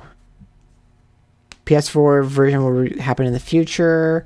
Will eventually end up on all platforms. So yeah, I don't, I don't think it's so it is. So maybe I'm not crazy, but it's just they have no time frame for the other ones. Yeah, I think I think it's going to be one of the cases of like maybe because I don't know I don't know if like Microsoft is helping in this at all or not. So I don't know if it's a case of where Hmm. um it's going to be maybe on Xbox One and Windows The- for like uh, six months, Right. You know, something like that before it comes to other platforms. That would be But a the- the- huge the- get sorry. for Switch with the portability. But okay, the Switch problem is, from my understanding, and I could be wrong about this, but I think the Switch version is streamed. Oh, I think. I think it might be one of those games where like it's streamed on the Switch and not an actual game. Hmm. So, yeah. So I mean, I have honestly have no interest in those kind of stuff, but you know, it is Right. it is there, so it is potentially going to come out in the West, which is interesting. Well, we'll definitely give it a crack on uh, Xbox for free, right? I mean, Yeah. Yeah. Yeah. And Yeah. then uh Cotton Reboot. So uh Beep the the team called Beep is working on a PS4 Switch and PC remake of the X68000 port of the 1991 arcade game Cotton Fantastic Night Dreams. what world are we living in right now? It's isn't it crazy? Like it really is. Like some just and I, I said I know this isn't Switch focused, but I just feel like something with the Switch has made even more of these weirdo retro remakes and ports and stuff happen. So I will say this, I, you know, and I've spoken highly of the Switch since its release in spring of 2017. You know, I've said since day one, I think it's Nintendo's best offering uh, in a while. Now that may be a little bit backhanded because I was not a fan of the Wii, and the Wii U is what it was. I only had one because of some of the exclusives, and you know it, that that unfortunately, you know, turned out to be a sad state of affairs. So, you know, not since the GameCube have I really been super interested uh, in a cons, you know, console or whatever. I know it's a hybrid, but you know, excluding GBA, which I love, and DS Family and all that. But I will tell you, I do believe the Switch now more than ever right now. It's been about two and a half years. They are really hitting a special stride right now. Not only with like, look, there's still a lot of shovelware. There's still a lot of phone based stuff. Like when I look in the shop, I'm like, oh God, like all that shovelware crap. Yet simultaneously, I got to tell you, I think right now, and I know I know when it comes to Sony and Microsoft for the time being, you know, Sony's got the win on the exclusives, no doubt. But I got, I can't believe I'm going to say this, but I think when it comes to exclusives right now that I either actually want to play or sink into, or that that have roots in more traditional like gaming, not just story driven narratives. Switch is really they're really hitting it right now. Mm. Uh, yeah, know, I mean, I, I I don't know like exclusive wise. Like, I don't know that I care as much on Switch. Well, I'm making I, fun of you. You're nuts. I saw your tweet. Like, you're the only person on the planet that plays Switch not for its exclusives. No, I know. Yes, I I, I, I buy Nintendo consoles for non Nintendo games. Like, I do not care about Nintendo's games most of the part. Right. Um, but I don't know. Like, yeah, the Switch for me is just like I said, I, I love love the ability to play it as a handheld or as a console. Like that's mm-hmm. what I've wanted for years and years. Mm-hmm. And so I, I just I just wish like my dream for the Switch would be give me a dock that can make the system more powerful when docked. Mm. So that because there's still like these just these certain console games where it's like, man, I would love to play this on the Switch, but I'm just not going to go for the Switch version, you know. Especially having, you know, PS4 and Xbox One both. Like I, I have, see what you're saying. Yeah, I'm. I kind of understand that in terms of being a multi-platform. You know, owning multiple systems, you sometimes have to pick and choose in your quote collection or where you want to have it placed. And I think I kind of agree. Like if there was something to spruce it up a bit or to make that decision where, hey, it's a wash and I'm kind of on a you know if you're on a switch kick or you want to beef up that collection, it makes that easier. But there's certain entries where you're kind of like I got to do PS4 or Xbox because of the power under the hood. Right, right. So that's why for me the Switch has become this kind of like retro system. Uh-huh. You know, because I can put a shooter on there. I can I can take the controls off and turn the the the uh, mobile screen sideways and play you know proper Tate shooters. Um, or tate. I'm sorry, because I always, I always used to think it came from rotate, so that's why I call it tate. Mm. It's tate because uh, it's Japanese for standing. Um, you know, and this this that retro stuff. But like, I would potentially want to play Resident Evil 2 on the Switch if I could. Yeah. You know, so I kind of wish I could do that. I Devil May Cry 5, I could potentially play on the Switch. I wish it could. So, you know, it, it can't be like there's very few times when that kind of big stuff I'm gonna pick the Switch version over the the Xbox One or PS4 versions. But I would love to do that more because I think the Switch, if it was a little more powerful, at least docked, like could be my one system if I really, really had to choose. Right. But I just can't imagine like Hellblade came out on it, right? And I love Hellblade, but I can't imagine ever playing Hellblade on that versus other systems. Like I can't imagine the the Witcher 3 port. Like I can't imagine playing that on Switch versus like Xbox One or PS4. And I wish I could. Right. So, uh, but then, so let's do E3 catch up.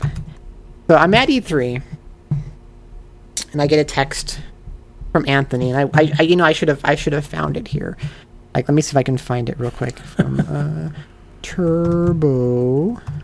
I'm giving away what it is, but oh, yeah, I get this text from Anthony during the show, and I don't remember what it says, but he's basically like, "Hey, did you see there's a TurboGrafx 16 mini coming?"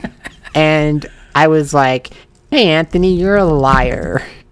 Because I will inevitably, over and over again, I will, I will text Anthony some kind of news that's breaking. And he'll be like, shut up, that's not happening, you know, like that's not real. he like always think I'm screwing with him.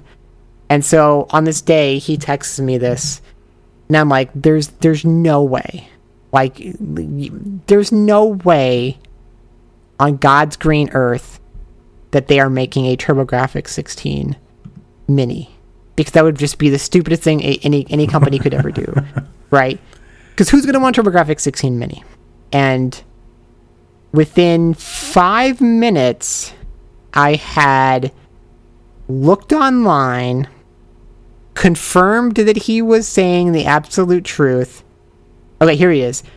So he texts me, uh, what in the F? Konami announced a TurboGrafx 16 mini. And I'm like, what? And he's like, it was a surprise announcement by Konami approximately 20 minutes ago. It's on Twitter. Blah blah blah. And I'm like, I'm like, you're a liar. There's no way this has happened. And within five minutes, I had looked online, confirmed it, and actually gone and talked to Konami about it. Yeah. And I'm like, is there anything you can tell me or show me about this thing, you know? And so the next day I had an appointment. I got to see the the the the, the mock-up version of the the TurboGrafx 16 and the PC Engine Mini both.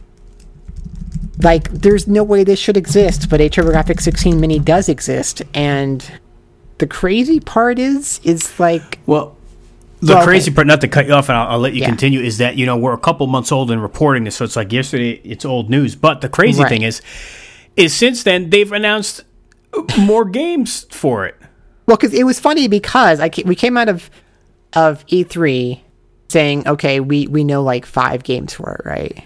Well, we, okay, so at the time, what we thought we knew was we knew five games for the TurboGrafx 16 Mini, and we knew five games for the PC Engine Mini, is what we thought. Um, and when you saw Sega, Sega was like doing like, here's 10 games, you know, every few weeks, right? We'll tell you 10 more than 10 more than 10 more. So, you know, we thought it might be the same kind of thing. And, and talking to them at E3, they were like, you know, we're not going to tell you everything now, but we also know fans don't want to just keep waiting and waiting and waiting. What I was told. So I thought, even if we come to the show two months late, we'll know like half the list, right?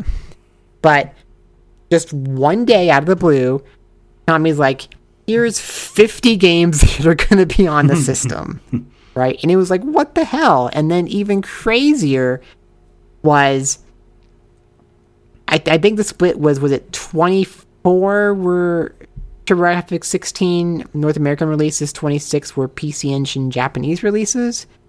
Or it might be, it might be 26, 24 the other way. It's one of those two ways. Yeah, I'm looking. I'm gonna. I'm on Wikipedia. It says a total of six. Yeah, originally I believe you're right. It says a total of 60 titles were announced between all regions for the many, 54 of which are unique. Konami lists these titles either under the category of TurboGrafx 16 or American games or PC Engine for the Japanese. Uh, though this listing is heavily simplified, it's TurboGrafx CD, CD-ROM 2, blah blah blah blah blah. The Japanese model will include 24 Yeah, so TurboGrafx 24 16 American and 34 Right. PC Engine Japanese for a total of 58. Okay, so the the initial re- announcement was 24 American TG16 games, 26 PC Engine games. And the really weird thing about this was basically like 99% of the games are going to be the same on all three versions. You have the, the TG16 Mini, you have the PC Engine Mini, and the CoreGrafx Mini, which the CoreGrafx Mini is going to be the European version. Um, but it's the same games for all for all of them. So it's, it was a really weird mix of putting American, er, English, and Japanese games on all all these platforms, right? And we thought we were done because they announced 50 games, and that that sounds like they're done, right? And you know, I had made a list, and I I thought they were going to do 36, so my list was was even shorter than what they gave us. So we're like, okay, we're done, and we know we know the list of games. Um, there were some big titles missing, but okay, sure. And then weeks and weeks later, they come out and say, "Oh, by the way, we're adding eight more games to the system." like it's been a really, really weird rollout of this information. But it also makes me now think: is like, might they do this again? You know, like could they add more? Like, I I'm really wondering is. So what happened, you know, was they they announced the list, but one of the big companies missing was Namco And of course, Namco, you think Namco, you think TG16, you think Splatterhouse. So Splatterhouse was one of the really big holes in the game in the systems library. So part of me is like, did they not have the Namco deal worked out yet? Right. And so they decided to go ahead and announce that first list and wait till later. Or because I gotta be honest, 50 sounds like a finished list to me. Right. Did they announce that, see the reaction, and go, you know what, let's see if we can get these couple of extra games that people are wanting on the system? So I don't know, like I don't know like what what the the situation was where we end up getting eight more games. Um but so there's only, you know, for anybody who hasn't seen this, uh, you know, you can check the list out. There's there's still a few, I guess, you know, I'm curious to think of what you think of this, but there are a few big games missing.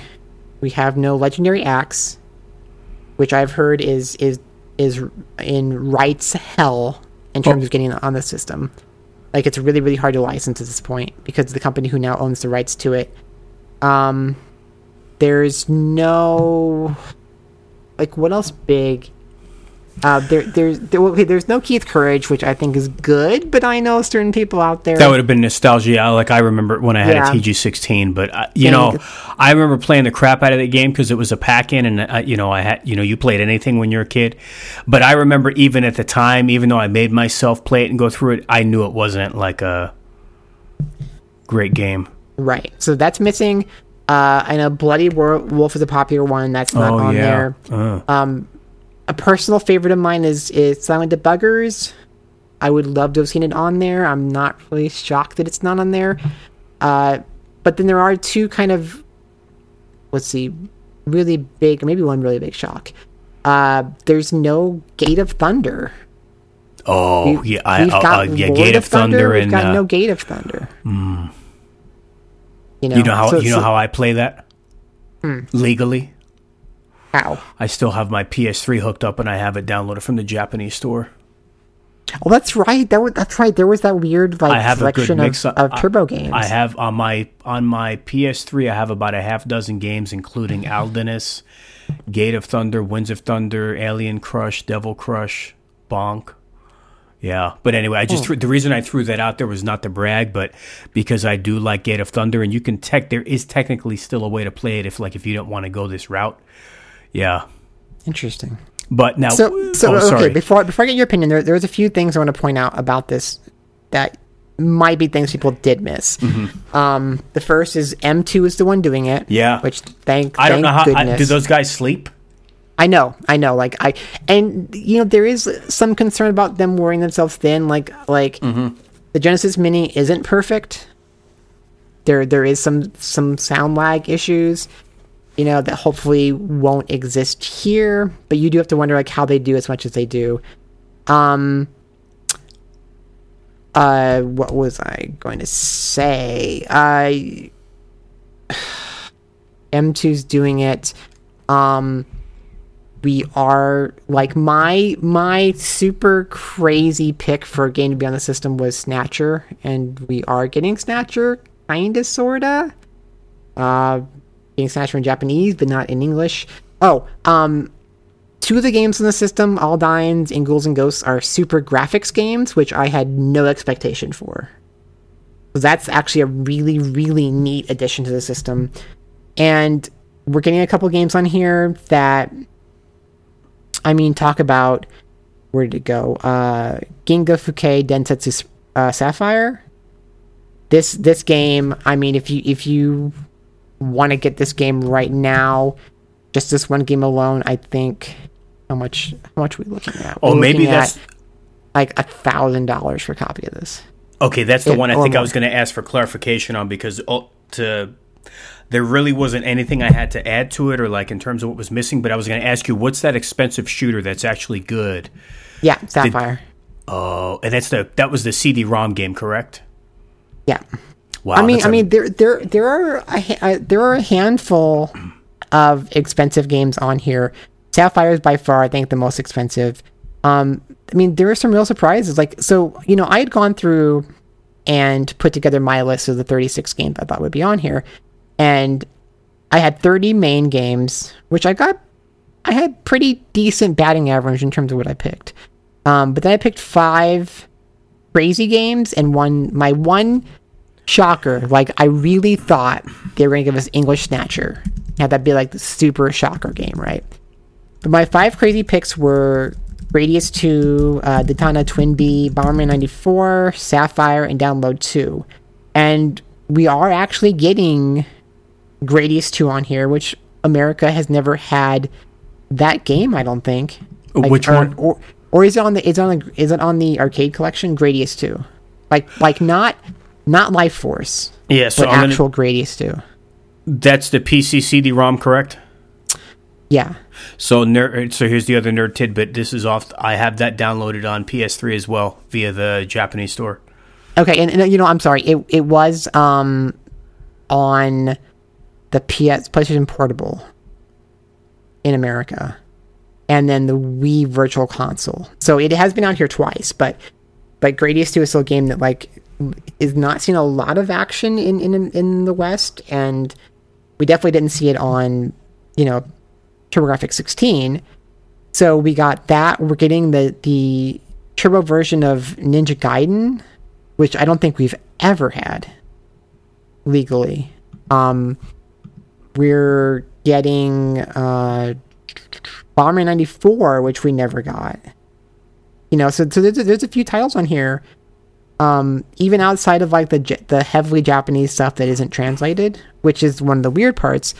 There's a few games on here, I think, um, and then Salamander. I don't know, did we get Salamander, aka Life Force? I don't know that we got that on TurboGrafx either. I don't know, and I'm, I'm listening to you, but I got to tell you, I'm almost the only reason I really want this thing now is because I can't believe uh, Sapphire's on it. Yeah, that's. I mean, it's it's it's like the hope for a TG16, right? Like if you talk about the these the NES Classic, Super Nintendo Classic, Genesis Mini, you go into those obviously expecting them to be a mix of a lot of casual, friendly, well-known titles and a few surprises, right? Mm-hmm. We got a surprise on the Super Nintendo Classic with Star Fox 2 the Genesis Mini had a couple really big surprises. Um, but when you get from like the turbo, the hope would be less about giving us the this boring general stuff, which we are getting somewhat what you know, we're getting like JJ and Jeff, which we don't need. We're getting I'm sorry, we don't I'm, so, I'm sorry. No, I, I need it. totally agree. So the only thing I was going to say on that is I, I did have a TG16 when I was younger, and I probably had about 12 to 14 games.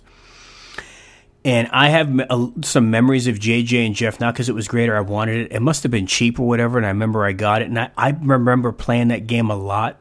But I, I always thought, like, that's a game. Like, I never bring that game up because I'm like, nobody knows this game. And I just can't believe that's on the list. Right. Like and China Warrior, I mean, okay, I, I know, I know the sprites are But that- gigantic. I even knew this at, even before I was an uh, animation snob. Which, for those who follow the show, know I didn't become an animation snob until X Men versus Street Fighter. Even I knew around the age of nine or ten that China Warrior just didn't move. Seriously, it just was choppy and clunky. Right. Yeah, Um, you know, look, I I even had Power Golf on my list of expectations, but we don't need Power Golf. Uh, Psychosis is a pretty average shooter. We don't need that. But like, the impressive thing about this list for me, and it's not perfect. There are absolutely games missing.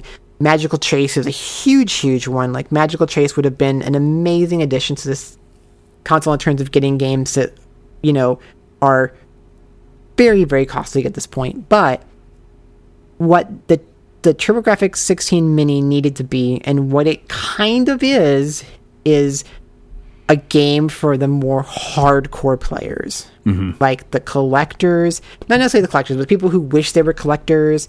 People who had a TG16 as a child and and missed out on some of these really niche and now very expensive great games. The people coming into the system for the first time now who there's no way they could afford to get this kind of library. You know, Sapphire alone, like I said, you're paying over a thousand dollars for that game by itself. Yeah, it's crazy.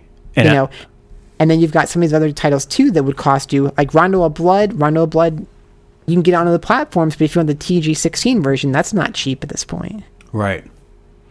Um, said they they actually i'm impressed with how many niche weirdo choices they put on here. The SuperGrafx stuff. SuperGrafx stuff is crazy to me. Like you know they don't have everything but they have two of the biggest games you could have asked for from super Yeah, the only other good SuperGrafx game, I think there were six games released, if I'm not mistaken. yeah i think it's something like that.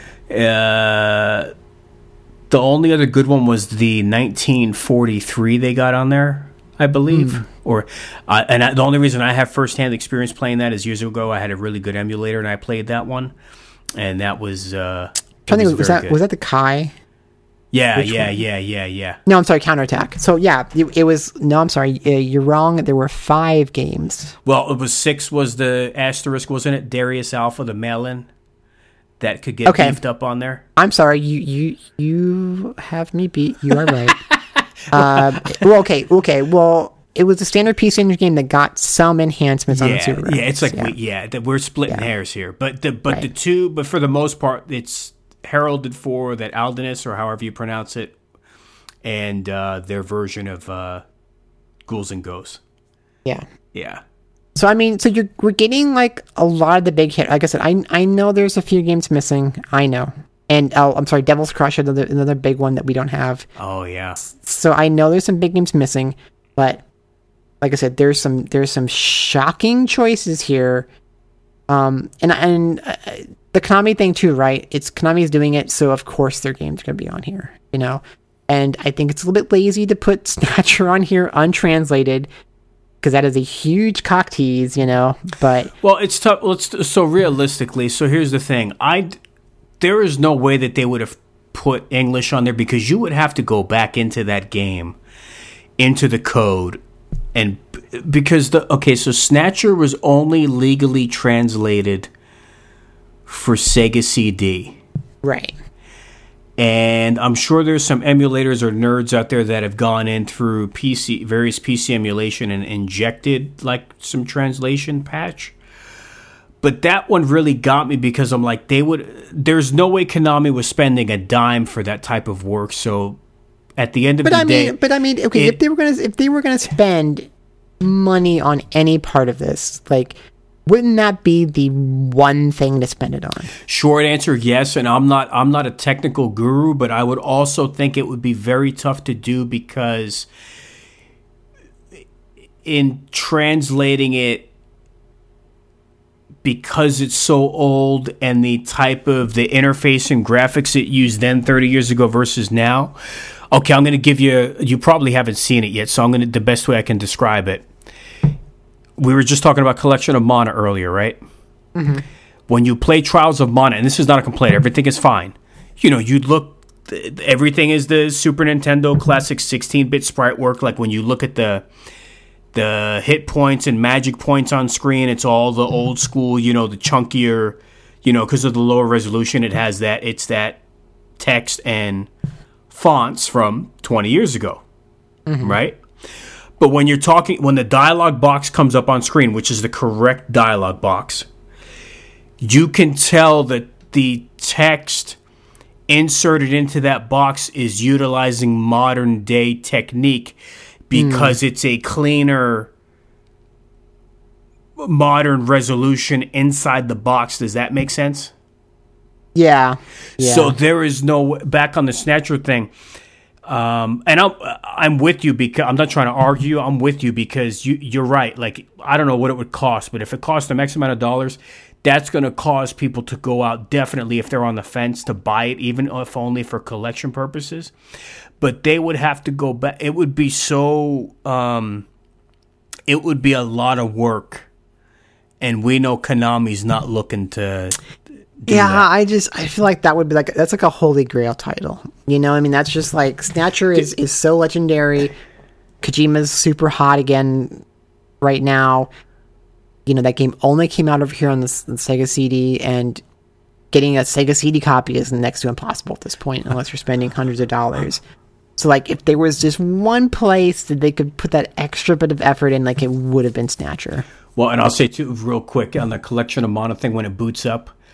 Guess what company logo comes up? Guess what name? Hmm. M2. Oh, really? yeah. Jeez. and and the, that's why I brought that up again. And the missed opportunity, um, nothing to do with the mini consoles. I thought time and place.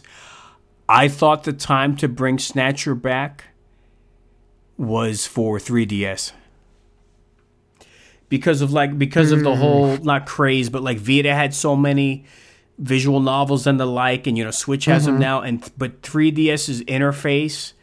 I thought lent perfectly to that. And even if they wanted to dig out Policenauts, which would have been a miracle, um, I think that was the time during the 3DS's peak. You know, I would also, you know what? The argument I would make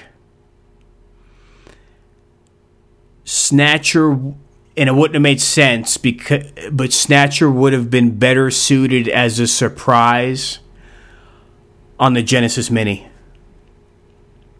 because you would have had because now you would have had a game that was officially translated and you figured they I'm sure it's more complicated than this. They could have just dumped it. You wouldn't have had as many issues in trying to inject that into the code and whatnot for the TurboGrafx version. Yeah, I guess it would be weird to have one singular Sega CD game on there. But Yeah. yeah, So like it's, I you know I, I think it's the most opportunity. Like I just I think it's just worse the fact that like since they're only making one version of this technically. I mean, they, they, okay, that's not completely true because there are a couple of games different. You know, like the American version is the one getting Salamander. Um, House crossed out. Um, I saw that too. I think it might be the I, I was took me five minutes to figure that out. That maybe the CoreGrafx maybe not getting it in Europe. oh yeah, because yeah, yeah. Oh, I'm sorry. That's a PC I couldn't engine I couldn't figure That's that. a It took PC me, engine. That's for I couldn't yeah. figure that out. Yeah, it's yeah. confusing. Um, because like the, initially it was going to be that the the American version got Salamander, the PC Engine version, Japanese version gets Tokimeki Memorial, uh, but there's now like Tengai Makio that I don't think is going to be on the American TG-16. So there were a few differences, but I mean because they're basically the same, it just puts it in a really weird place where they're like, here, have Snatcher, you can't read it, you know. It's just I don't know. It's, it's it is very. I agree. It's it's it's odd. and and the fact that like when they announced this that it was gonna end up being like almost a year until the system comes out Mm-hmm. like i feel like with all that time like what are they doing with all that time Well, so I- maybe yeah, couldn't they potentially be working on a translation for it i don't know yeah, but as that one- team one, that's like, not just final a small surprise? team. I mean, obviously you'd have someone come in, they'd have to hire someone. But I'm telling you, the amount of work that would have to go into that. I know. And then I know we're even getting and two things also not to be uh, difficult, but the PC engine ver oh you know I'm confusing it with MSX.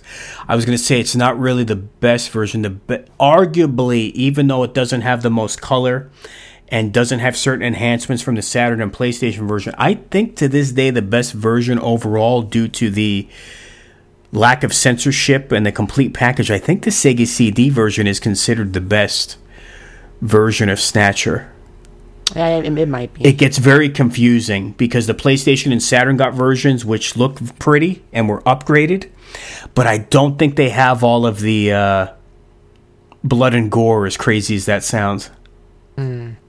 Yeah, it's convoluted. But but here's the deal, nonetheless, even just to have, even if you chop that game out, you know, 40 but almost 50 games um on the TG16 Mini, it's it's not a bad deal. Yeah, and I think like for me, you know, the Genesis Mini is in one place, and I, I know I've talked about this already, but you know, having the analog Mega SG, like the the mini, the Genesis Mini can, for me can just be a novelty, right? Mm-hmm. You know, it's whatever. Um, I'll, I'll, I I ordered the Japanese version. I ordered the accessory kit with the, the little Mega CD and the 32X and everything, you know. So I'll have those and they'll be neat. But like this TurboGrafx Mini, I'm really hoping it's easy to hack because like it could potentially be my actual way to play turbo games Right. since I since I had to sell my entire collection off years ago. Um and I guess the concern that people are having is, you know, M2 is good that they're the ones doing it. But the problem with M2 is they tend to kind of tweak things at times specific to certain games. So there is a little bit of concern about with Genesis Mini and the TurboGrafx Mini both is how easy will these be to get new games onto?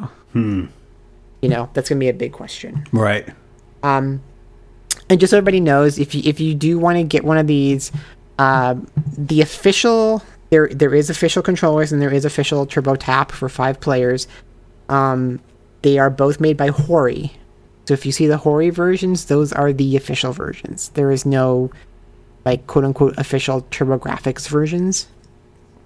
Uh, the TurboGrafx 16 Mini is is currently available for pre-order on Amazon.com. If you go to Amazon.co.jp, let me check because this is actually where I ordered mine from. Because it was really weird because like when they opened pre-orders, it was during the Amazon Prime Day, Right. and only Amazon Prime members could pre-order it. So I did like a kind of a just a trial thing.